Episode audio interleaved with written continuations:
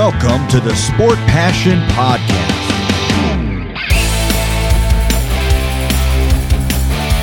And here is your host, Lars Marendorf.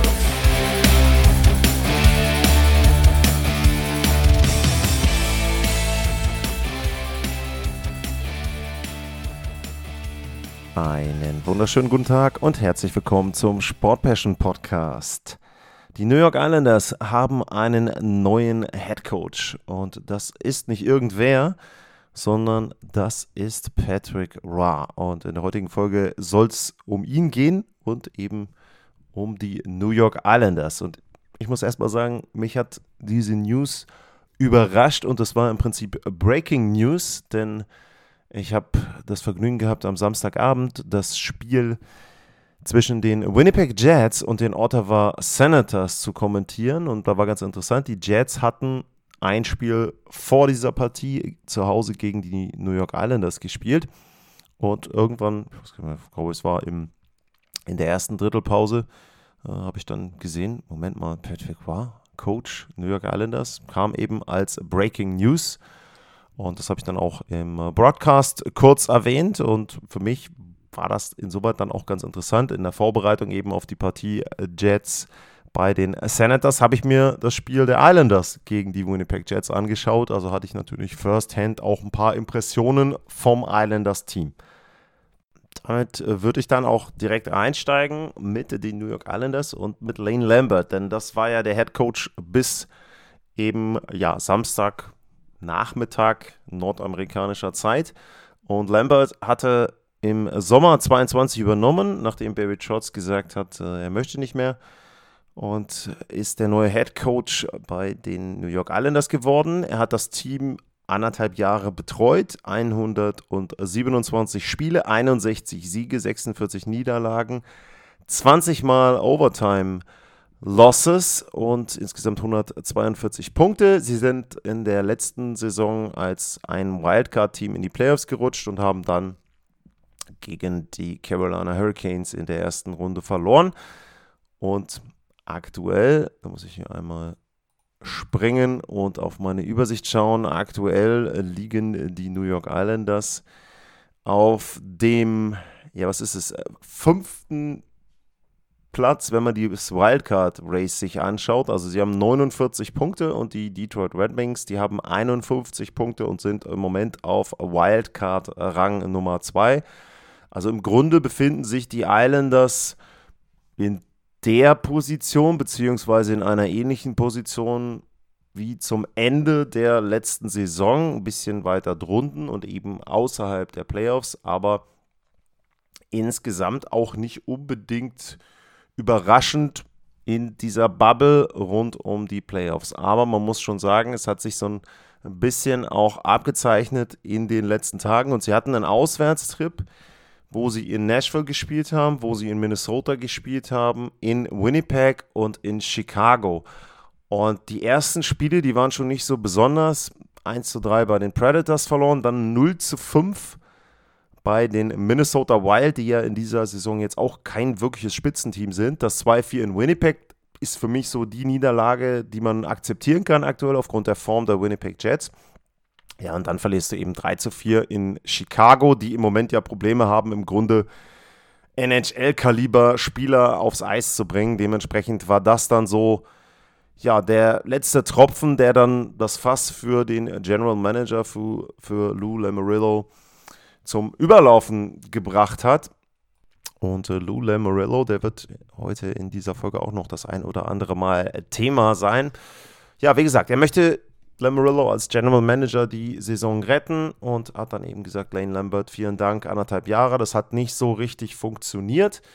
Ähm, was man sagen muss, sie hatten in der letzten Saison extreme Probleme, was das Powerplay betrifft, auch dann vor allem in den Playoffs. Also das war ein ziemlich großes Thema äh, bei den New York Islanders. Das ist in dieser Spielzeit etwas besser geworden. Powerplay ist auf Platz 11, aber dafür haben sie eben eine andere alte Stärke abgegeben.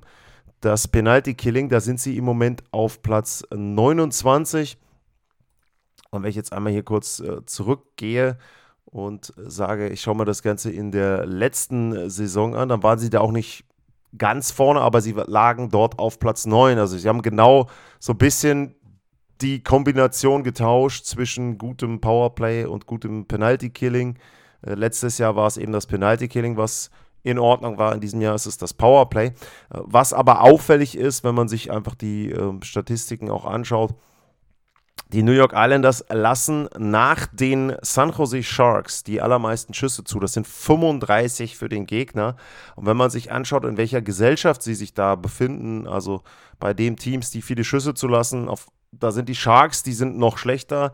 Und auf Platz 3, 4, da sind die Columbus Blue Jackets, die Montreal Canadiens. Also das sind ja keine Teams, die mit den Playoffs wahrscheinlich etwas zu tun haben werden. Und dementsprechend ähm, sind die Islanders da zum Beispiel bei der Statistik eben dann schon ja, auf dem Weg nach unten und zeigen eben da, dass sie vielleicht dann auch nicht eines der Spitzenteams sind. Ansonsten, wenn man sich das auch anschaut, was auch Advanced Metrics betrifft, der Corsi-Wert, da liegen sie auf Rang Nummer 29 bei 5 gegen 5. Also das ist natürlich kein Wert, den du in irgendeiner Form haben möchtest. Ich will jetzt mal gucken, wie sieht es denn aus bei den Bodychecks? Ja, zumindest die alte Stärke haben sie behalten. Nach den Nashville Predators die meisten Bodychecks bei 5 äh, gegen 5, immer alle Situationen ja auch da. Nach den Predators die zweitmeisten Bodychecks, die New York Islanders alte Stärke. Und auch prozentual gesehen sind sie da vorne mit 57% der Hits in ihren Spielen. Also das, diese Strategie, die bleibt so.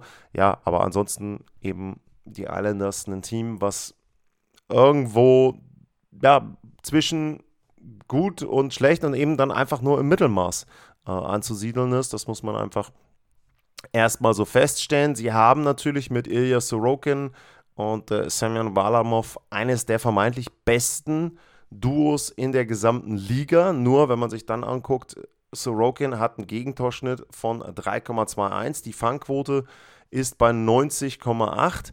Das ist ein bisschen irreführend, weil das natürlich diese alten Statistiken sind, sage ich jetzt mal. Also äh, keine Advanced Metrics. Aber wenn wir dann ähm, eben auch gucken auf sowas wie äh, Goals Safe Above Expected, da liegt Sorokin auf Platz 42 ligaweit mit plus 0,9. Immerhin plus, aber weit weg von dem, wo er in anderen Jahren lag. Und auch da schaue ich dann einfach mal nochmal kurz zurück auf die letzte Saison. Da lag er auf Platz 3 mit plus 38,7. Also wenn man das jetzt halbieren würde, ungefähr die Hälfte sehen würde, wenn er diesen Wert ähnlich haben würde wie im letzten Jahr, dann müsste er im Moment irgendwo bei plus 20 liegen. Da liegt er eben nicht. Und das zeigt auch eine Problematik der New York Islanders.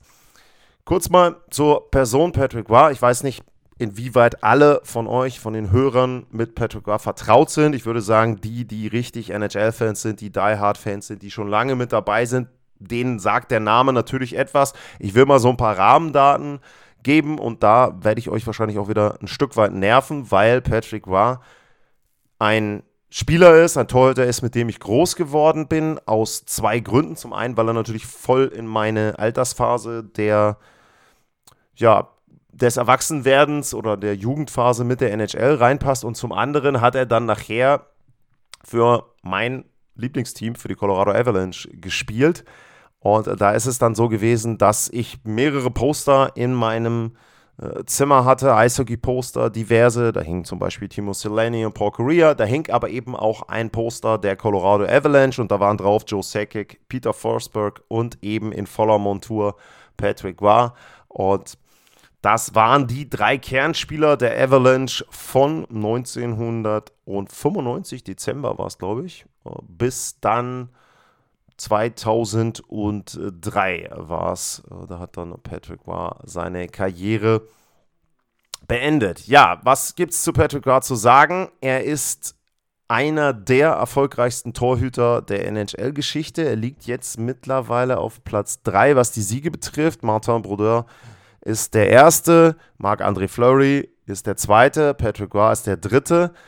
Und wenn man so ein bisschen sich die Namen anhört, dann klingen ja relativ ähnlich und da merkt man schon so ein bisschen franco-kanadische Goalies, da gibt es eine gewisse Historie und Patrick Roy ist im Prinzip derjenige, der den Butterfly-Style populär gemacht hat. Also sehr, sehr viele Torhüter, die groß geworden sind, eben auch in den 80ern, in den 90ern, die haben Patrick Ra idolisiert, die haben ihn als Vorbild genommen, weil er eben diesen Butterfly-Style mit, mit der V-Position, der Schoner und dann eben unten den Torwartstock dazwischen perfektioniert hat und weil er damit auch sehr, sehr erfolgreich war. Wie erfolgreich war Patrick war, auch da gibt es von mir einen kurzen Abriss. Also er hat sein erstes NHL-Spiel gemacht, 84, 85, es war aber nur ein Spiel, das war so einmal reinschnuppern als 19-Jähriger. Und dann in der zweiten Spielzeit, da hat er die ersten 47 Partien gemacht, da war er richtig angekommen, da war er Rookie und als Rookie hat er die Montreal Canadiens 1986 zum Stanley Cup geführt. Und er war nicht nur Rookie-Torhüter und ja, dass man dann eben sagen muss, okay, äh, er war in dem Fall dann ganz gut, sondern er war derjenige, der die Conn Smythe Trophy als MVP der Playoffs gewonnen hat, als Rookie 1986 eben bester Torhüter in den Playoffs, beziehungsweise dann natürlich auch bester Spieler in den NHL Playoffs. Das war sein Auftakt in die Liga. Danach hatte er ein paar gute Jahre, hat die Jennings Trophy gewonnen, drei Jahre hintereinander, hat die Vilsainer gewonnen, zwei Jahre hintereinander, dann nochmal eine Jennings, eine Vilsainer. Und 1993, da hat er wieder überragende Playoffs gehabt. Da haben die Montreal Canadiens erneut den Stanley Cup gewonnen mit Patrick Roy. Das ist übrigens das letzte Jahr, in dem ein kanadisches Team den Stanley Cup gewonnen hat. Also da merkt man schon so ein bisschen, wie lange diese Phase jetzt andauert für die Kanadier. Und Patrick Roy hat auch in der Spielzeit die Conn Smythe Trophy als MVP gewonnen. Und da muss man auch nochmal eine Statistik erwähnen. In diesem Jahr, in den Playoffs 1993, da hatten die Montreal Canadiens einen Rekord von 10 zu 1, was Overtime-Spiele betrifft. Und sie haben tatsächlich es hinbekommen, die erste Partie der Playoffs bei den Quebec Nordiques zu verlieren. Das ist übrigens eines der Duelle, eine der Rivalitäten gewesen damals in der NHL. Absolutes ja, Erzrivalen, ich will nicht Hass, das Wort Hass will ich da nicht reinbringen, aber ein sehr intensives Duell zwischen den Nordiques und den äh, Montreal Canadiens. Wer auch mal auf die Karte guckt, das liegt nicht weit auseinander. Französischsprachiger Teil von Kanada. Sehr, sehr intensive Rivalität. Und die Nordiques haben tatsächlich das erste Spiel der ersten Runde gewonnen. Die hatten Heimrecht, die Nordiques, nach Verlängerung. Und danach haben die Montreal Canadiens alle weiteren zehn Partien nach Verlängerung gewonnen. Und das muss man sich auch nochmal überlegen. Eine Verlängerung heißt ja, dass jeder Schuss, der abgegeben wird, das Ende des Spiels bedeutet, eben Sudden Death. Und Patrick war es ist eben gelungen, zehn Partien hintereinander in den Playoffs so fokussiert zu sein und dann eben die Spiele zu gewinnen. Wieder MVP geworden, Conn Smythe Trophy zum zweiten Mal. Dann gab es ein legendäres Spiel gegen die Detroit Red Wings. Das war 1995 von den Montreal Canadiens und da wurde Patrick Roy so lange im Spiel gelassen. Ich glaube, es stand dann 9-1 für die Detroit Red Wings. Dann wurde er rausgenommen. Dann ist er wutentbrannt an seinem Coach vorbei. Müsst jetzt mal gucken, wer das genau war. An seinem Coach vorbei zum Besitzer der Montreal Canadiens. Hat auf dem, hat zu dem auf Französisch gesagt: Ich habe mein letztes Spiel gemacht für die Montreal Canadiens. Dreht sich noch zum Coach um und sagt: Hast du es verstanden? Und ein paar Tage später wurde Patrick Roy zur Colorado Avalanche getauscht. Der Rest ist dann eben Geschichte der Avalanche 96. Die Detroit Red Wings, das Team, was Patrick Roy vorgeführt hat, geschlagen in den Playoffs, ersten Stanley Cup gewonnen, direkt im ersten Jahr in Denver. 2001 nochmal wiederholt. Dazwischen legendäre Spiele, legendäre Torhüterkämpfe mit Vernon, mit Osgood, später auch fast mit Dominik Hasek, auch danach die Rivalität zwischen Detroit und Colorado. Da war Patrick war ein riesengroßer Teil. Er hat der Avalanche viel Freude gemacht. Er hat aber auch Detroit Freude gemacht. Zum Beispiel hat er 2002 meiner Meinung nach verhindert, dass die Avs einen Repeat schaffen. Äh, da gibt es auch eine Szene, wo Patrick war eben das machen wollte, was er häufig gemacht hat, nämlich so ein bisschen Show. Und da wollte er ein Safe machen und er wollte die Statue of Liberty Pose machen, also den Puck hochnehmen mit seinem Fanghandschuh und so zeigen quasi dem Publikum und dem Gegner hier, da oben ist der Puck drin. Dumm war nur, der Puck war nicht im Handschuh, lag neben ihm auf dem Eis. Brandon Shanahan stochert das Ding rein, das war 0-0. Spiel 6, 1-0 für Detroit, die gewinnen das Spiel und dann auch Spiel 7 und Detroit gewinnt den Stanley Cup 2-2. Das als Abriss 2-3 unterliegt die Avalanche gegen die Minnesota Wild, meine ich. 3 zu 4. Auch da sah Ra irgendwie nicht so richtig gut aus. Nach Verlängerung auch Spiel 7. Auf jeden Fall erklärt er danach, glaube ich, auch so ein bisschen überraschend seinen Rücktritt. Und was man aber noch erwähnen muss, habe ich nicht gesagt, 2001, die Avs gewinnen den Stanley Cup. Das war der vierte Stanley Cup insgesamt für Patrick Roy. Er hat es geschafft, bei zwei Teams zweimal einen Stanley Cup zu gewinnen. Und 2001 hat er wieder die Conn Smythe Trophy gewonnen. Er ist der einzige Akteur in der gesamten NHL-Geschichte, der dreimal die Conn Smythe Trophy gewonnen hat. Einer der größten Playoff-Performer, ich glaube 151 Playoff-Siege, 100 und irgendwas, 103 oder 110 oder irgendwas, da kommt Martin Brodeur. Ähm, also Wahnsinn, was Patrick Roy in den Playoffs abgeliefert hat. Er hatte zum Schluss dann auch immer sehr gute Teams bei der Avalanche, aber eben, wie wir es gesehen haben, als Rookie und 1993 hat er zum Beispiel ein Canadiens-Team zum Titel geführt, was jetzt vielleicht nicht unbedingt zu den Favoriten gehört hat. Das mal so zum Spieler Patrick Ra, also absolut legendär. Ra hat dann auch schon eine Coaching-Laufbahn eingeschlagen und zwar ist er 2013 Coach der Colorado Avalanche geworden.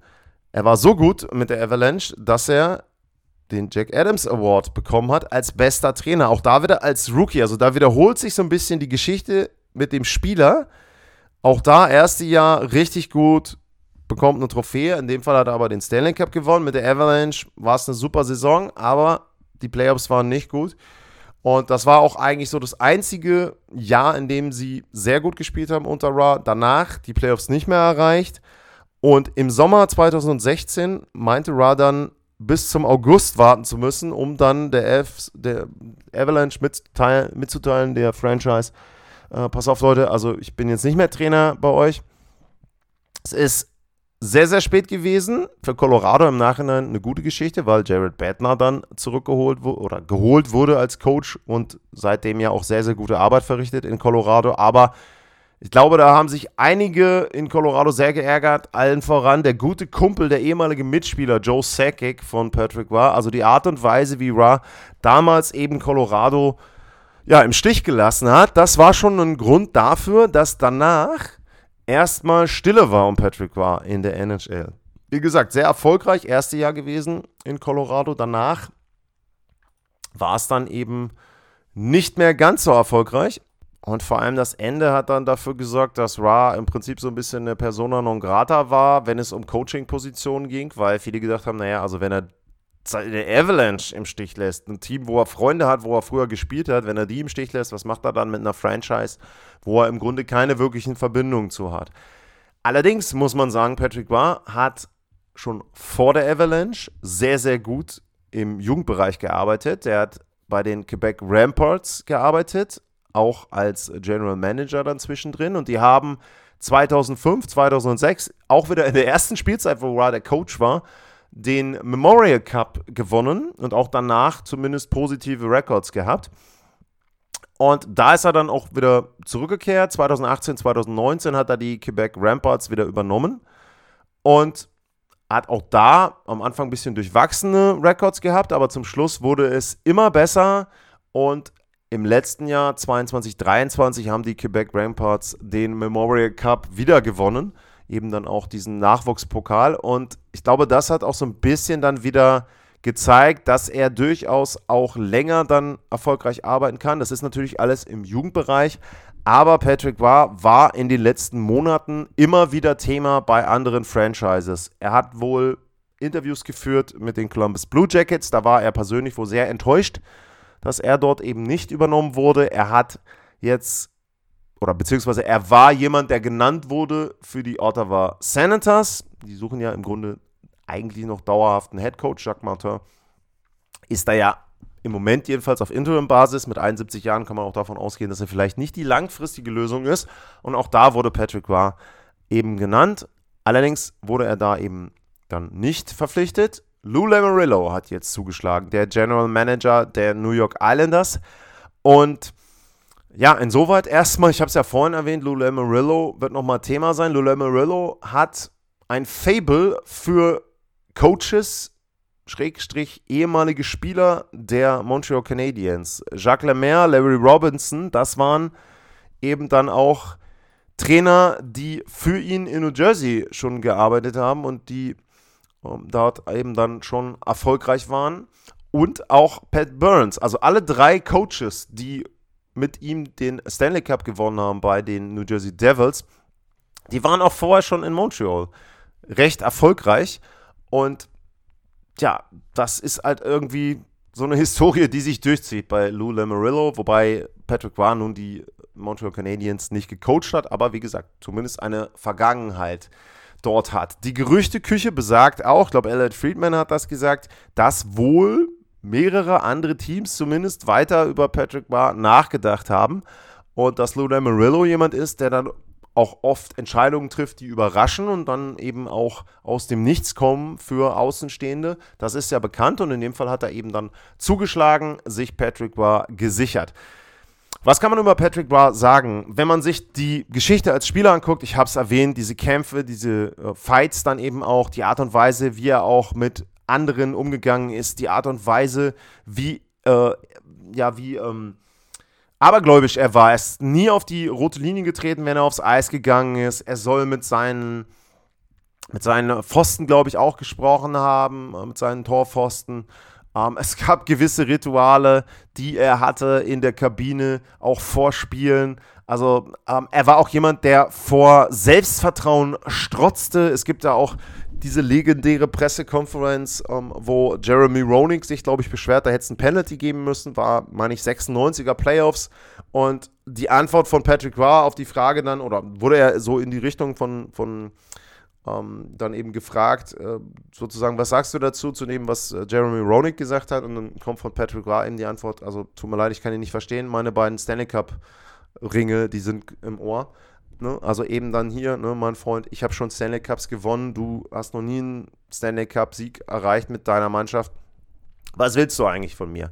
Und Patrick Ra war eben jemand, der immer so eine cocky Attitude hat, der ja sehr, sehr selbstbewusst war ähm, hatte auch mal neben dem Eis so ein bisschen Ärger. Äh, hat da, glaube ich, auch mal vor Wut eine Tür ausgehangen. Ähm, Im Streit mit seiner Frau Geschichten. Also jemand, der sehr, sehr aufbrausend ist, sehr, sehr temperamentvoll. Auch das hat man als Coach gesehen. Ich weiß gar nicht mehr was. Äh, ich glaube, es war auch eines der ersten Spiele, wo er sich mit Bruce Boudreau ähm, ja quasi ein Schreiduell geliefert hat. Wenn man sich das Ganze googelt mal, Patrick Ra, Bruce Boudreau bei YouTube da sieht es so aus, als ob Ra bald dieses Plexiglas, was zwischen den beiden Bänken ist, umläuft, umreißt, runterreißt, runterstößt und da drüber läuft und äh, Bruce Boudreau irgendwie in den Grund rammen will. Ich glaube damals noch vom Pepsi Center hieß es äh, bei äh, in Colorado. Also ja, das war schon eine Szenerie, die gezeigt hat, dass er auch als Trainer sehr, sehr ähm, viel Emotionen reinbringt. Er hat als Jugendcoach mal seinen eigenen Sohn zu einem Goalie-Fight geordert, ne, wo er dann auch danach ja, so sich so ein bisschen rausreden wollte, das habe ich gar nicht gemacht und so weiter und so fort. Also jemand, der auch schon für einige Schlagzeilen gesorgt hat. Und ja, es ist ein bisschen überraschend, dass er jetzt wieder zurück ist in der NHL. Wie gesagt, er war immer so ein bisschen, ich will es nicht ganz vergleichen, beim, beim Fußball gab es eine Zeit lang immer, da war angeblich Lothar Matthäus immer irgendwo ein Thema, ist nie Trainer geworden und so ähnlich hatte ich manchmal das Gefühl, war es jetzt mit Patrick Ra auch. Er wird immer mal genannt, ja, ja, bei Montreal, Ottawa und so weiter. Aber so richtig möchte sich keiner die Finger verbrennen. Lou Lamarillo offensichtlich ist das egal. Ich meine, der Mann hat auch schon alles gesehen und im Grunde äh, kann er ja dann auch sagen, okay, pass auf, Freunde, ähm, es ist jetzt hier meine Entscheidung und ähm, wenn ihr, wenn euch das nicht passt, dann gehe ich eben in den Ruhestand so ungefähr. Und ja, ähm, ist überraschend für mich, aber sehr, sehr interessant und ich finde, das macht die Islanders auf einmal plötzlich wesentlich interessanter als vorher. Must-see TV auf jeden Fall, denke ich, erstmal die ersten Wochen. Und es macht einfach auch die Liga interessanter, weil Patrick Ra ein Typ ist, der polarisiert. Man muss ja auch sagen, es ist New York. Er ist jetzt in dem größten Medienmarkt. Ja, es sind nicht die Rangers, aber trotzdem, größter Medienmarkt, so ein Superstar. Jemand, wo Kanada hinguckt, jemand, wo die USA hinschauen werden. Also, das kann der NHL erstmal nur gut tun. Ob es dann letzten Endes auch zum Erfolg führt, hm, weiß ich nicht. Also ich bin mir nicht sicher, ob die Islanders viel mehr sind als wirklich dann ein Wildcard-Team. Ähm, das wird sich zeigen. Äh, wenn man einfach auch mal so ein paar Sachen noch um die Islanders drumherum sich anschaut, die Heatmaps zum Beispiel, die Offensive, die ist sehr, sehr schlecht, was den Bereich zwischen den Face-Off-Circles betrifft, was den Slot-Bereich betrifft, wenig Schüsse da. Äh, dann muss man sagen, Andersherum, die Defensive ist vorm Tor schlecht. Die ist einzig im, im, wenn man jetzt nicht direkt vom Tor, sondern ein bisschen weiter den Slotbereich nimmt, so was weiß ich, drei, vier, ich sage jetzt mal vier bis zehn Fuß.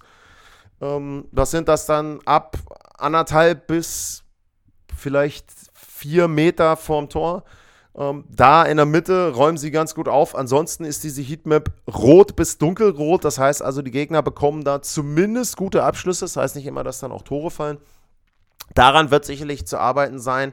Er wird das Team sicherlich ein bisschen aufwecken, was äh, die Einstellung betrifft. Ich meine, ich kann nicht viel dazu sagen. Ich habe Lane Lambert nie persönlich kennengelernt. Ich habe ihn nur in PKs gesehen. Ich habe ihn hinter der Bande gesehen. Er wirkte jetzt für mich nicht so als ob er jemand ist, der extrem emotional ist, der dich extrem mitnimmt, der extrem motiviert. Er ist sicherlich ein No-Nonsense-Coach gewesen. Äh, das glaube ich schon, aber vielleicht eben dann doch nicht der richtige, weil er mit seiner Art vielleicht auch zu sehr an Barry Trotz erinnerte. Das weiß, wie gesagt, weiß ich nicht, kann ich nicht sagen. Aber von außen hatte ich zumindest an einigen Stellen so ein bisschen den Eindruck, dass das der Fall war. Ähm, jetzt muss man natürlich dazu sagen, Patrick Ra hat in den letzten Jahren immer eher mit jüngeren Spielern gearbeitet. Da sind jetzt die Islanders nicht so unbedingt das Team, wo man sagen kann, hey, Moment mal, äh, die haben ja relativ viele jüngere Spieler. Also, äh, wenn ich jetzt mal in den Kader gucke, Simon Holmström, der ist mit 22 der jüngste. Dann hast du noch Oliver Wahlström mit 23. Äh, Kyle McLean 24, aber das sind ja auch nicht die Leistungsträger. Das sind dann eben Matthew Basal 26, Horvath 28, Lee 33, äh, Brock Nelson 32 und so weiter. Da sind eher die älteren Spieler mit dabei. Aber eben zum Beispiel auch einen Elias Sorokin mit 28 im besten Torhüteralter. Ähm, also da jemand, der ähm, eben dann auch vielleicht davon profitiert, dass ihm Patrick war so ein bisschen mehr Selbstvertrauen wieder gibt, ein bisschen mehr, weiß ich nicht, Chutzpe einhaucht, dass er einfach sagt, äh, du musst hier ein bisschen mehr zeigen, was du kannst als Torhüter. Du musst uns auch mal eine Partie klauen. Du musst eben, wenn wir in Winnipeg, wenn da drüben Conor Hellerback steht, so wie früher Patrick Roy reingegangen ist, drüben steht Dominik Hasek. Hasek lässt im Schnitt zwei Tore zu. Okay, ich sag jetzt mal, in der Kabine kommt die Ansage, pass mal auf, Freunde, ähm, heute einen kriegen sie, ihr müsst nur die zwei machen dann gewinnen wir hier. Ne? Sowas in der Art wird in dem Phase nicht möglich sein, aber das ist für mich überspitzt gesagt das, was ich von Patrick Roy so ein bisschen erwarte, dass er seine Spieler so einstellt, dass sie für ihn durchs Feuer gehen und dass die Islanders, die ja eben, wie ich schon gesagt habe, schon sehr, sehr viel checken, einfach auch sehr emotional sind, dass sie viel reinlegen werden, dass sie auch da mehr auf dem Eis zeigen. Auch Bo Horvath war jetzt für mich nochmal alles von außen, ne? alles eher am Fernseher dann äh, gesehen, aber da waren eben für mich auch in den Playoffs zum Beispiel, fehlte einfach immer so ein Stück weit etwas. Frage ist, ob du über diese Motivation, über diese Emotionen viel sportlich erreichen kannst oder ob einfach die Qualität der Spieler letzten Endes dann nicht gut genug ist bei den New York Islanders. Das glaube ich so ein bisschen, aber trotzdem, ich gehe davon aus, die nächsten Wochen, die nächsten Monate werden sehr interessant sein bei den New York Islanders. Vielleicht dann auch eher etwas langfristiger. Ich gehe nicht davon aus, dass Patrick Roy jetzt schon schnell wieder da sagen wird, äh, ich habe jetzt keinen Bock mehr. Ich glaube, der weiß, das ist jetzt, das ist seine zweite Chance und wenn er die nicht nutzt, ist es auch die letzte. Also wenn er jetzt auf irgendeine Art und Weise Mist macht bei den New York Islanders und da wieder rausgeht selber oder aber weil er das Team nicht motiviert, weil er irgendeinen Quatsch macht, äh, da rausfliegt bei den New York Islanders, dann war es das mit seiner Coaching-Karriere in der NHL. Und ich glaube, das weiß er auch. Das weiß auch Lula Amarillo. Und dementsprechend, ja, für mich ein Low-Risk-Move in dem Sinne. Also du kannst, für mich können die Islanders nur gewinnen. Sie sind im Moment nicht in den Playoffs, sie sind nicht auf einem Wildcard-Platz. Mit Patrick Roy ist das möglich. Es ist viel anderes auch möglich. Ähm, aber auf jeden Fall haben sie da viel zu gewinnen und wie gesagt, vom Unterhaltungsfaktor freue ich mich wie Bolle auf Patrick hinter der Bande. Bin gespannt, äh, wie er da auch agieren wird. Bin gespannt bei den ersten Kontroversen, bei den ersten Duellen.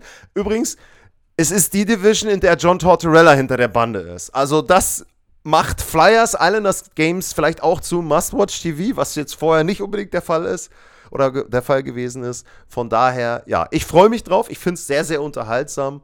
Und damit herzlich willkommen zurück, Patrick war in der NHL. Und natürlich interessiert mich, ich meine, ich habe mich jetzt, ne, habe ja eben das auch schon vermittelt. Ich freue mich wirklich. Wird mich aber auch interessieren, wie seht ihr denn das? Ne? Also findet ihr es gut? Sagt ihr, ja, super, dass der jetzt wieder mit dabei ist? Oder was will der da? Ne? Ist ein Coach, der kann eigentlich nicht so viel, hat damals viel Glück gehabt mit der Avalanche in der guten Saison wo er dann in die Playoffs kam, aber auch nichts gerissen hat. Also da würde mich sehr interessieren, wie eure Meinung ist. At last-mal info at sportpassion.de. Also das eben von mir dann eine kleine Aufgabe, Frage an euch und an der Stelle auch, ich weiß gar nicht mehr, wer es war, aber wer immer mir geschrieben hat, die Idee hatte ich auch schon, die du hattest. Äh, Vorschlag war nämlich in der Sommerpause mal so eine Art Franchise-History zu machen. Also einen einzelnen Verein zu nehmen, eine Folge größte Spieler, größte Erfolge, dies und das, legendäre Spiele, sowas alles. Sowas habe ich auch schon geplant, steht bei mir mit auf der Liste. Muss ich eben schauen, werde ich mir vielleicht für einen Sommer immer jeweils eine Division rausnehmen, weil ich glaube, alle 32 Teams, da habe ich keinen Bock drauf, ähm, das zu machen, weil es zeitlich dann sehr viel Arbeit ist. Aber die Idee ist sehr, sehr gut und ich sage in der nächsten Folge, glaube ich, auch nochmal, wer es war. Schaue ich heute jetzt nicht mit rein. Ja, damit erstmal von mir. Vielen Dank fürs Zuhören. Bleibt gesund und tschüss.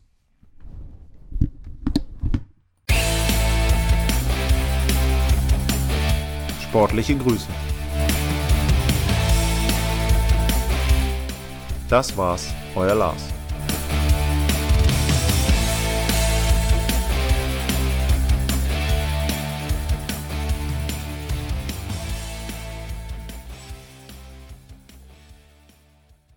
Wie baut man eine harmonische Beziehung zu seinem Hund auf? Puh, gar nicht so leicht. Und deshalb frage ich nach, wie es anderen Hundeeltern gelingt, beziehungsweise wie die daran arbeiten. Bei Iswas Dog reden wir dann drüber. Alle 14 Tage neu mit mir, Malte Asmus und unserer Expertin für eine harmonische Mensch-Hund-Beziehung, Melanie Lippisch. Iswas Dog mit Malte Asmus. Überall, wo es Podcasts gibt.